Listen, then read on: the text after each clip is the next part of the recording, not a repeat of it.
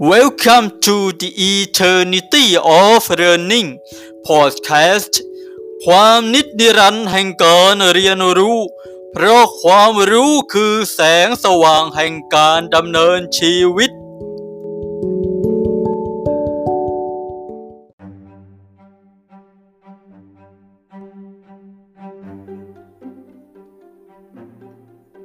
กฎหมาย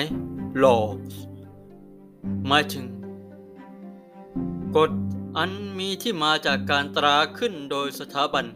หรือผู้มีอำนาจสูงสุดในรัฐ หรือจากจารีตประเพณี อันเป็นที่ยอมรับนับถือ มีวัตถุประสงค์เพื่อใช้ในการบริหารประเทศ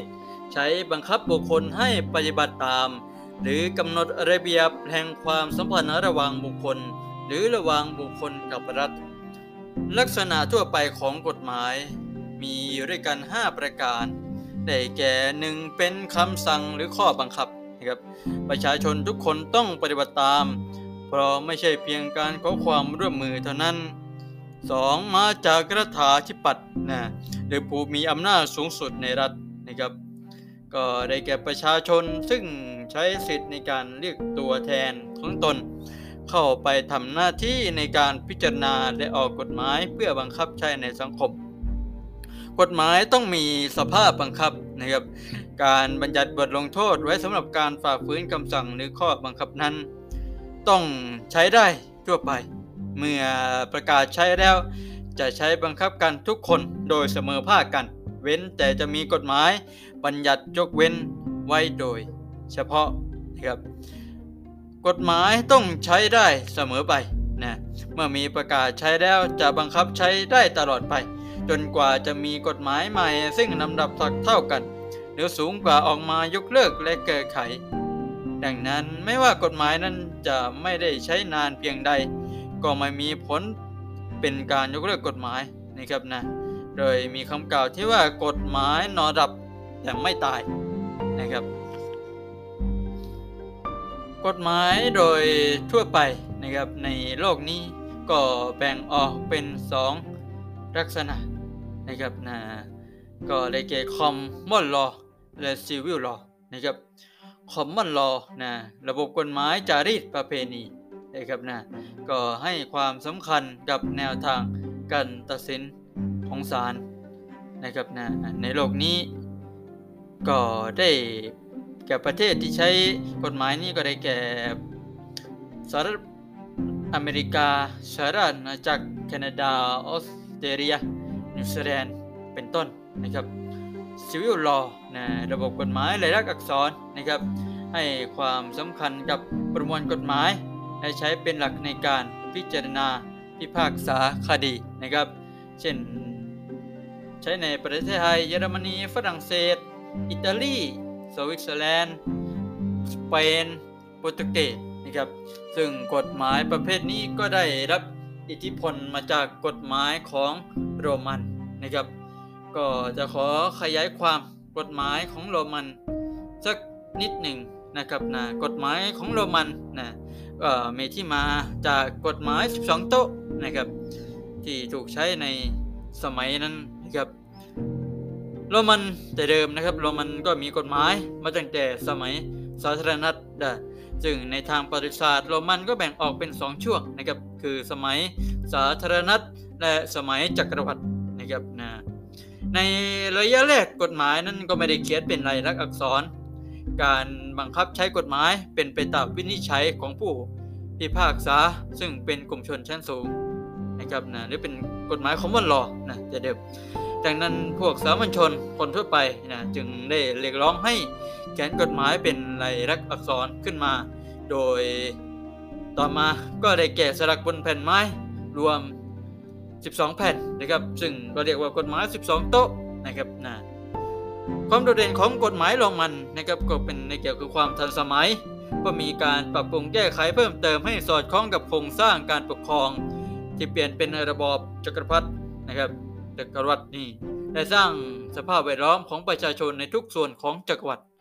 นอกจากนี้จุฬาการชาวโรมันยังมีส่วนทำให้ เกิดการยอมรับหลักการพื้นฐานของกฎหมายว่าเนี่ย ประชาชนทุกคนนั้นมีความเสมอภาคกันภายใต้กฎหมาย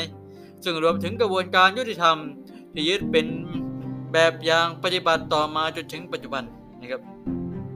ก็คือให้สันนิษฐานว่าผู้ต้องหาทุกคนเป็นผู้บริสุทธิ์ก่อนนะจนมีกว่าจะมีหลักฐานยืนยัน แน่ชัดว่ามีการกระทำความผิด ทีนี้เรามาดู 12 โต๊ะประกอบด้วยอะไรบ้างครับโต๊ะที่1นะครับเป็น บทกฎหมายเกี่ยวกับหมายเรียกตัวให้ไปศาลนะครับต๊ะตัวที่2นะก็เกี่ยวกับกระบวนการพิจารณาคดี รวมทั้งการเรียกตัวพยานนะครับต๊ะที่3นะว่าด้วยลูกหนี้และเจ้าหนี้นะครับนะว่าด้วยอนุญาตให้เจ้าหนี้สามารถกักขัง หรือผัดประหารลูกหนี้ได้นะครับต๊ะตัวที่4นะครับว่าด้วยสิทธิของหัวหน้าครอบครัว การขายคนในครอบครัว 3 ครั้งติดต่อกัน จะถือว่าเป็นการปลดปล่อยบุคคลนั้น จากอำนาจการดูแลของหัวหน้าครอบครัวนะครับต๊ะตัวที่ 5 การสืบทอดมรดกในการดูแลนะครับเป็นจิตแสดงเจตนาของหัวหน้าครอบครัวเกี่ยวกับทรัพย์สิน และผู้ดูแลเกี่ยวกับการตกทอดทรัพย์สินนะไปยังบุคคลอื่นนะครับต๊ะตัวที่6นะครับนะว่าโดยความเป็นเจ้าของในการครอบครอง โต๊ะตัวที่ 7 ก็ว่าด้วยอสังหาริมทรัพย์นะโต๊ะตัวที่8นะว่าด้วยการละเมิดนะครับนะคือก็การอนุญาตให้สามารถทำการแก้แค้นได้ ได้ในกรณีที่มีผู้ทำร้ายตัวเอง ยกเว้นจะมีการเสนอชดใช้ค่าเสียหายให้นะครับโต๊ะตัวที่ 9 ก็คือกฎหมายมหาชนนะครับโต๊ะตัวที่ 10 กฎหมายศาสนา นะครับ และ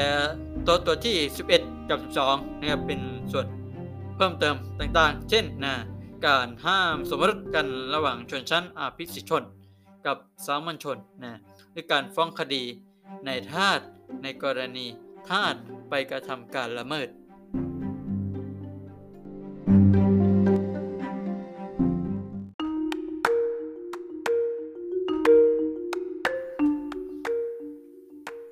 ประเภทของกฎหมายนะครับ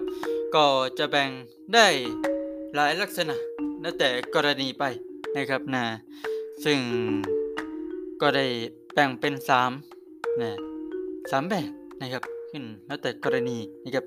ถ้าแบ่งตามสถานภาพบังคับนะก็ได้แบ่งออกเป็นสองประเภทนะครับ คือกฎหมายแพ่งและพาณิชย์ แล้วก็กฎหมายอาญานะครับ กฎหมายแพ่งและพาณิชย์นะครับ มีจุดมุ่งหมาย พื่อเยียวยาความเสียหายให้แก่ ผู้เสียหาย ก็เช่นในกรณีการปฏิบัติตามสัญญานะครับนะการชดใช้ค่าเสียหายเนื่องจากการกระทำผิดสัญญานะครับการชดใช้ค่าเสียหายเนื่องจากการกระทำการละเมิดนะครับกฎหมายอาญานะมีจุดมุ่งหมายเพื่อลงโทษผู้กระทำผิดให้เข็ดหลาบและไม่กล้าไปทำผิดซ้ำนะครับนะแล้วก็มีโทษทางอาญา ต่างๆนะครับ จากสถานหนักสถานเบาก็ได้ประหารชีวิตจำคุกกักขังปรับริบทรัพย์นะหรือว่าเคี่ยน